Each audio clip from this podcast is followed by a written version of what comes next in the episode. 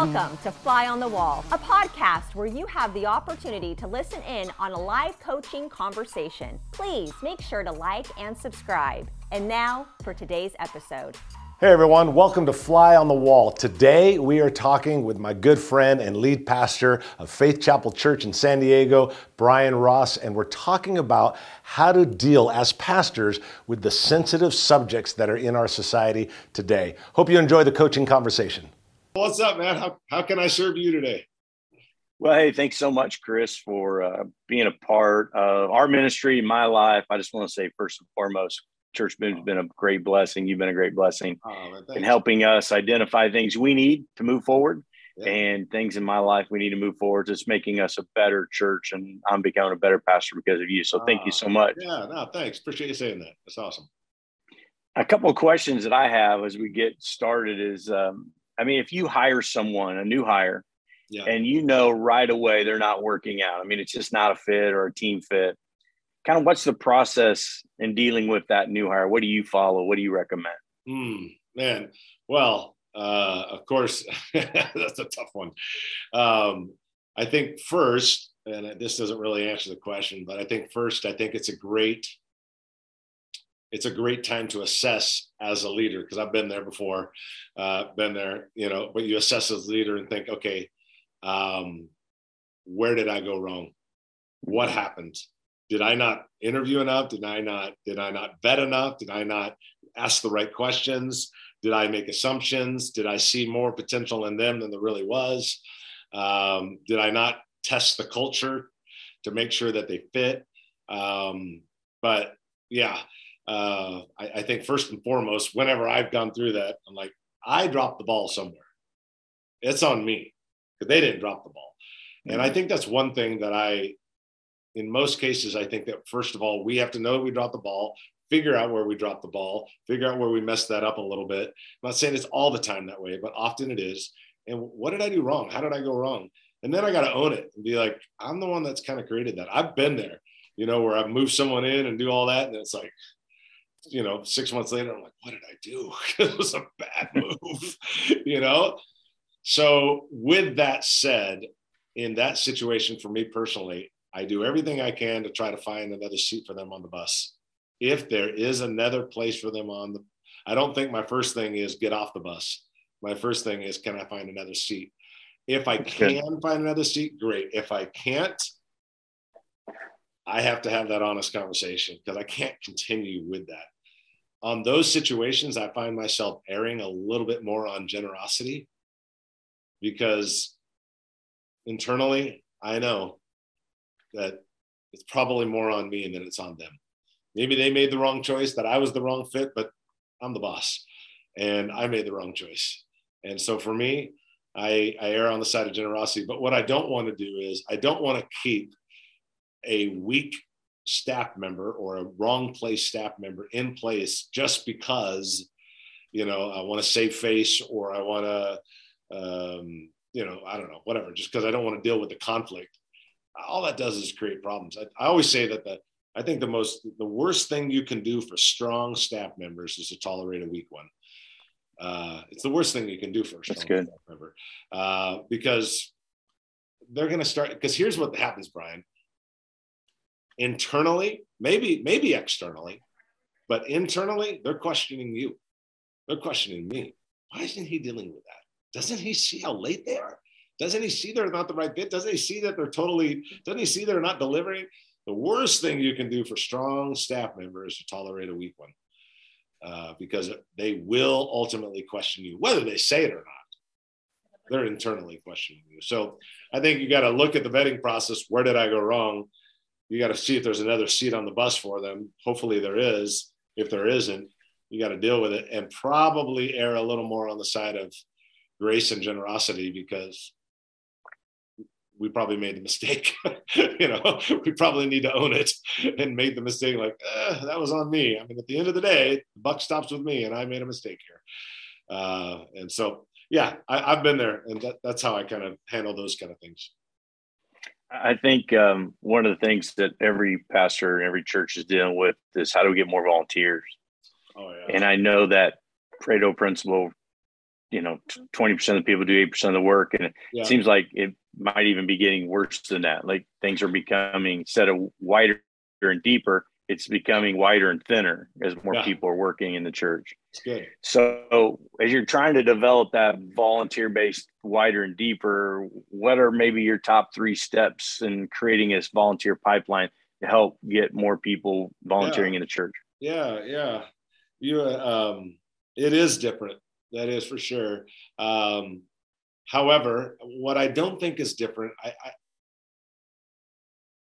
God's not creating people differently. Uh, society could mold that differently, but internally inside of people, they still want significance. They still want to belong. They still want to matter. Uh, I think that we have to understand because I hear that a lot, especially post pandemic. I hear that a lot. Uh, of hey, it's hard to get volunteers, it's hard, whatever. Um, and first, I think we have to understand like God, God hasn't changed how He created people. He, he, we're all the same in the sense of He creates us significance. He creates us want to matter. We want to have purpose. We want to do something. I think understanding that's important. What I do sense is from people is I, I do sense um, that the staff has to be more intentional about it than ever before. That I will say. I don't think what's in the heart of the person's changed. I I think that staff has to become more intentional. The natural gravitation, the natural, hey, I sign up to serve and I serve everywhere and the church is open, you know, I'm there. Like that's not the way the society is, but the heart hasn't changed because God hasn't changed how he's created people. What has to change is, and we weren't used to this 10 years ago, but we have to get used to it now. The staff, the team, the key leaders, they've got to become more intentional about building their teams. They can't leave it to just chance, which is what we did probably 10 years ago. Like, I don't know, it's just people just signed up for stuff. People want, people always showed a desire, but I don't, I, that I think has changed. Why? I don't know, but I think it's changed. But when I'm working with um, I was recently working with a church in Ohio, and then before that, uh, Texas, and the subject came up the same both times volunteer, volunteer. And as I've taught them, hey, your staff and your key leaders have got to get more intentional about it. Kind of like the 90 day run you and I've talked about. How many people, you know, the staff, okay, staff, you, you, you recruit five, you recruit eight together, that's 40. Let's get 40 new volunteers in the next 60 days. I'm telling you, when that 90 day run, and when it's done, you do it again. And when it's done, you do it again. Bro, I'm telling you, every church I've worked with on it that has been very good about it and has driven that, they are seeing their volunteer base go through the roof. And I love also is they're seeing their attendance go through the roof because they're getting more people engaged. Um, I think that's an important part of it. So I would say that the, the word that the word that comes to my mind is intentionality. I don't think we had to be as intentional, but I just, we're not there anymore. You better be intentional and you better have a plan. I love the 90 day plan. I also love churches determining, and you and I talked about that. I was with, this, with you and the staff recently. We've talked about that before. Like, what's it look like at your church, Faith Chapel? What's it look like? If I join the team, what does that look like for the first 90 days? What's the experience look like? You guys sending me a welcome basket? You, send, you give me a swag bag? Do I have an onboarding process? Like, what's it feel like when I join the, the, the ranks of being a part of the dream team? Like, what's that actually feel like? And I tell people all the time, that's just a choice. How you make that experience when you join your team is just a choice. That's not a God choice. That's just an our choice. Uh, and so I think that's part of it as well. So intentionality about how we onboard people, intentionality about recruiting, coming up with some sort of 90 day plan, which I've talked about a lot with people. Um, I, I, I think that word intentionality is important now, way more than it was 10 years ago. I don't know if you concur with that word intentionality, but I leaving it to 100%. chance doesn't work anymore. Yeah, I, I think 100% we have to be intentional. And I think, you know, you're always looking for people who aren't serving, who aren't engaged, who aren't involved, newcomers people maybe who've been sitting there for a while, right? Or coming out of COVID, people are really busy. got tired because of COVID or lost, you know, the habit of serving or however you want to describe that. Now they're coming back into church and maybe it's just a simple ask. Hey, you used to yeah. serve here. You still have a heart for that area of ministry, or is there something else you'd like to do to help serve? Um, one of the follow up questions I'd have with that, because we're doing the 90 day, right? And yeah. it's working well. Yeah. It's working well. But one of the things is how do we create greater communication, if you will, amongst the departments? Because what we see happening a little bit in the 90 day is that uh, if somebody has a heart to serve, well, they sign up for youth ministry and then they sign up for worship ministry and they sign up for kids ministry. And everybody's like, wow, these people are awesome. But then they're not being poured into, they're never at church. You know, the, the potential down the road is they get burnt out and then they don't want to serve anywhere. Yeah. Because, uh, you know, because they have the gift of helps or gift of service or they just yeah. have a heart for God in the church and they just want to help wherever they're asked. Yeah. So communicating interdepartmentally is really important, and and maybe some uh, follow up question of how we can make that better because that's what, what we're dealing with. Yeah. Well, and then also it adds another problem. It's like we recruited 40 new people. Mm, not really. Yeah, not really. Right. That's what I had to point out at our last 90 day meeting. Yeah, not really. not really. this one girl is now serving in five places. That's not you know, you can't all claim her as you can't all claim her. yeah. exactly. Uh, I, I do. I, I, do think that there is uh, two things. I mean, it's. It, I don't think it's some deep wow leadership thought that I have about this, but uh, I think I think it can come up in staff before anybody's approached, and I also think it can all. Also, I believe it needs to be a part of the conversation when people are recruiting hey, uh, man, I think you're great. I'd love to have you serve in this area. Um, um, but you know, would you be interested in that? Yeah, but are you are you currently serving another? Like somewhere they've got to find out. Well, I'm already serving in three other areas. There's got to be a philosophy uh, at Faith Chapel that's like, person can serve in one area, maybe two, but that's pretty much it, or whatever the number is that you feel comfortable with as the lead pastor.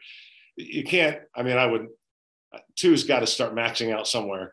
Uh, and so I think it has to become part of the staff culture that whenever they approach anybody, uh, A, it comes up in a staff meeting, and B, and or B, it might happen in a hallway conversation and you can't, you know, it just kind of comes up and you can't wait to a staff meeting because it's coming up. I think they need to ask because I think there needs to be a, a sort of guideline that comes from Faith Chapel and comes from the top that because we want you to spend time with your family, spend time in church, spend time with your kids, because we value all of that. We don't want you serving in any more than these areas. Uh, and, and, that's that's kind of what we came up with. Was yeah. that's the first question you need to ask when you're approaching somebody is are you serving someplace because of the pressure too of a pastor asking you right. to serve right that you just yeah. you might not you you might feel like you're already serving someplace and already overwhelmed a little bit but how do you tell your pastor no? And so yeah. we want to give them that out at the very beginning. Say, hey, are you serving anywhere? Yeah. And let them give us the opportunity. Hey, where I'm serving here and here. Oh, that's wonderful. I know those are great pastors. We're all on the same team. We're building the church. Thank you so much for serving and just move on without even bringing up your area. Yeah. That's kind of what we came up with. Yeah. Yep. That's what I would do. I'd make it a, I, and I would make it a, and, and also I, I would make it a, a guideline that um, maybe some of the softer, softer spoken staff or stop, softer spoken leaders could have an out with someone that that maybe the conversation comes up and they're able to say, you know, just here at Faith Chapel because our pastor believes A, B, and C, we don't let anybody serve more than two areas. And that way, someone I like that a lot. That way, they they not that they they can blame you or put it on you, but it's like this is what the organization's decided and so right. you need to stay in those things. And, and it gives the softer leader that opportunity to have an out if they get trapped. Uh, well, our next gen pastor, who's my son, and you know well, yeah. uh, spiritual he's health not, is a big not the thing softer for him. leader, by the way. no, no, definitely Joe, not. Joe, if you're watching this, you're not a soft leader. but he is very sensitive, and and uh, I think a very great steward over people's spiritual health and how that how they're serving and what they do in their in their day-to-day life affects them and their spiritual health and their you know and their emotional health and um, he's the one that's really brought this to the forefront of the table and i think you know I've been guilty. I'm old school and, you know, serve and keep serving and be there every time the church doors are open. Right. But yeah. that just doesn't work. People's lives are busy and we need to respect uh, what God's doing in their life, but give them opportunities as well. Sure. Sure. Absolutely. And I think it's part of shepherding, mm-hmm. you know, um, I get it. I get it. Oh, serve, serve, serve. I get it. I got the same spirit you do, but that might be a mistake on our side to say, well, mm-hmm. but our job is to shepherd and right. we tend and make sure the sheep are healthy. Right. So yeah. Well, along that same line, I think pastoring is getting harder, right, than, than maybe ever before. Oh yeah. Uh, political, financial, let alone the spiritual burdens that you would carry pastoring a church. Right. How, how can a pastor stay balanced in light of I think everything that's happening around us and yet still stay informed? Uh, I think it's difficult today. Well, let me let me let me ask you a question. Let me flip it that way, and then and then then we'll talk about it some more. Where have you? Because you're talking about the political side, uh, which today, in all my career, it's never been more heavy, and you have to be more sensitive and use more wisdom than ever before. Uh, it just so you got the political issues, you've got you've got social issues, you've got racial issues, you've got I mean they're just all across the board. Where have you found personally, just out of curiosity, where have you found the most difficult to navigate? Uh, that's a that's a I've never been asked that question, so I don't have that off the top of my head. I do yeah, know right. how I've responded to all those things. Yeah. Yeah. Um, you know, I was taught early on in ministry that the, the about the sacredness mm-hmm. of the of the pulpit and of the message that we're supposed to communicate. And so for me, um, because I have people of all walks of life, all nationalities, you know, um, we have people living on the streets and we have highly educated people. We have wealthy and we have poor. We have people from many different countries that go to our church. Uh, and we have people on both sides of the aisle that go to my church. Yeah, yeah. And um, but for me, because of the way I was mentored early on, it was to point people back to Jesus. Like that's the most important thing is that you're you know, is that we're members of uh, of you know not, not just the kingdom of the United States, but the kingdom of God, yeah, and that yeah. takes precedent over every other kingdom. We just keep people keep focusing people um, on that.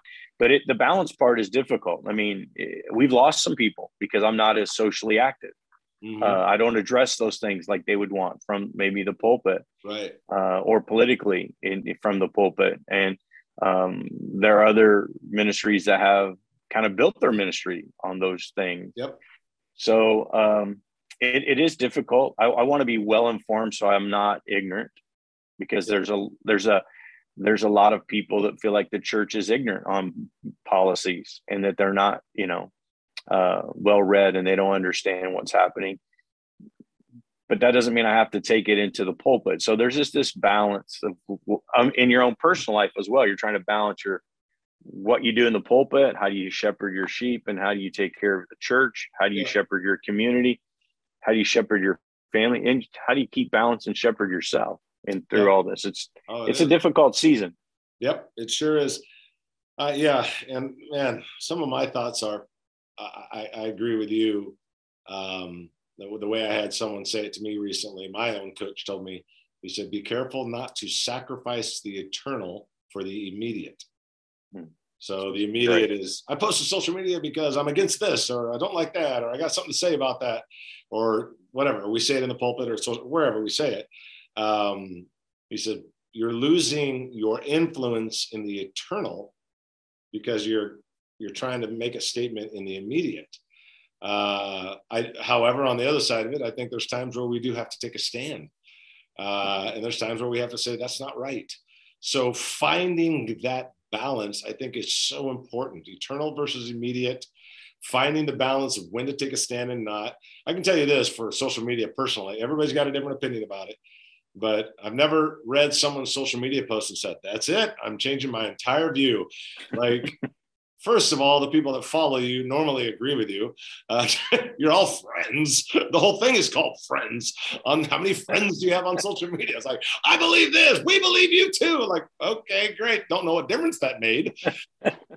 so I I have a thing that I tell people that that all the time. I'm like, look, I get it. You want to go on social media, but realize it's only your friends and realize you're sitting on the comfort of your couch and you're just rattling off whatever you want from the comfort of your couch. How about turning off the phone or the, wherever you're doing your social media and actually go out and do something that will actually help make a difference, you know, um, and, and do something that's actually going to change.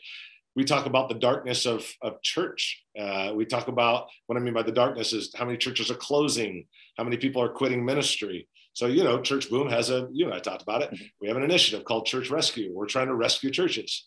Now, I could go on social media and blast everything that's happening about why churches are shutting down and America's changing and this, or I can actually get out there and try to rescue churches, which we are uh, in the hundreds. And we're, we're trying our best and trying to constantly do that.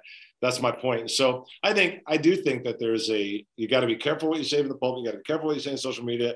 I think you have to not sacrifice the eternal for the immediate and you got to find a balance. I think there are times where you do have to say something. I will say this: when I think there's something major to be addressed, um, I, I, at least I've done this a few times and I found it to be healthy.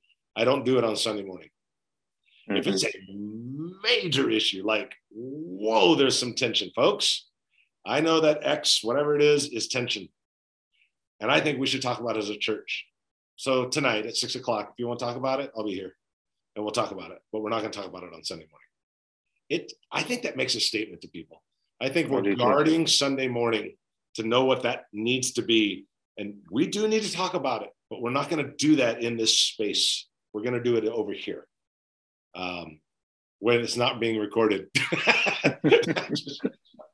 and broadcast all over social media and misquoted and yes. There, there, you go. So i've done that a few times where i'm like hey we'll, we'll talk about it at night. And well, you know uh, our church history you know george gregg who established our church and put it on the map really to where it is and that was his uh, that was his approach yeah. 30 40 years ago. Yep. he would call them family meetings. Hey i know there's something going on uh, we'll address it tonight at six o'clock. We'll have a family meeting where we'll take that on head on, but not this morning. It's right. about Jesus, and that's yeah. and that, he would say that from the pulpit.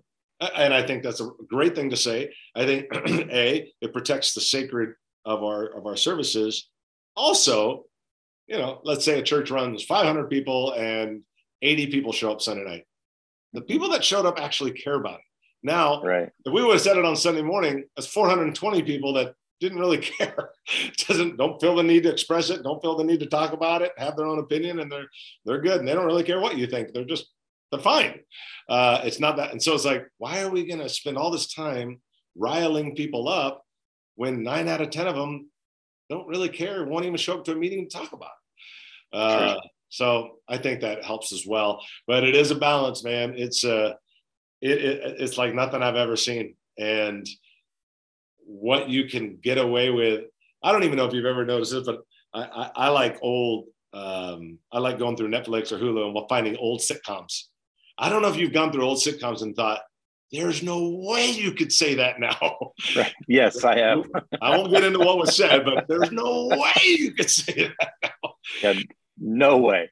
Yep. And you could have said it was fine to say it then. The whole audience laughed and no one complained about it. But no way could you say that now. Yeah, you'd be banished from Hollywood forever. exactly. Be, the cancel cancel culture would come right in right away. Uh, and that intensity of, of, multiple subjects, not just one, multiple subjects, the intensity of being careful with it has grown and and uh, it makes it careful. But find that balance. I think finding the balance and um, I think once in a while there are things that need to be addressed, but I'm a fan. Everybody's got opinion about it. I'm a fan of it being in a different meeting. I'm not a fan of it being Sunday morning. Uh, I'm definitely not personally. I'm not really a fan of building a church on it, like you mentioned, uh, because it's, here's the thing that I've found uh, um, about friendships that are built on subjects. When friendship is built on a subject, when one person doesn't agree anymore with that person on the subject, they're no longer friends. Mm-hmm. When it's only built on a subject, not built on our call for Christ, our walk with God, our team, our family, our you know kingdom purpose. It's if, if it's if our big if if our big identity is on a subject, as soon as I don't agree with you anymore, you no longer want to be my friend. and so I have to keep agreeing with you in order for you to be my friend. And I, I think that's a dangerous place. Personally. I agree. Yeah. So, anyway, hey man, uh, I see we're out of time. I got to jump on another call, but man, thanks for uh, thanks for hanging out today, and uh, always love serving you. Hey, I always love listening to you, and uh, made several notes here. Thanks a lot for your help. Yeah, absolutely. All right, buddy. We'll talk to you later, man. Have a good day. God bless. All right. See you, bud. Thanks for stopping by today. We hope you enjoyed it. Don't forget to like, subscribe, and to be on the lookout for more podcasts from Fly on the Wall. See you next time.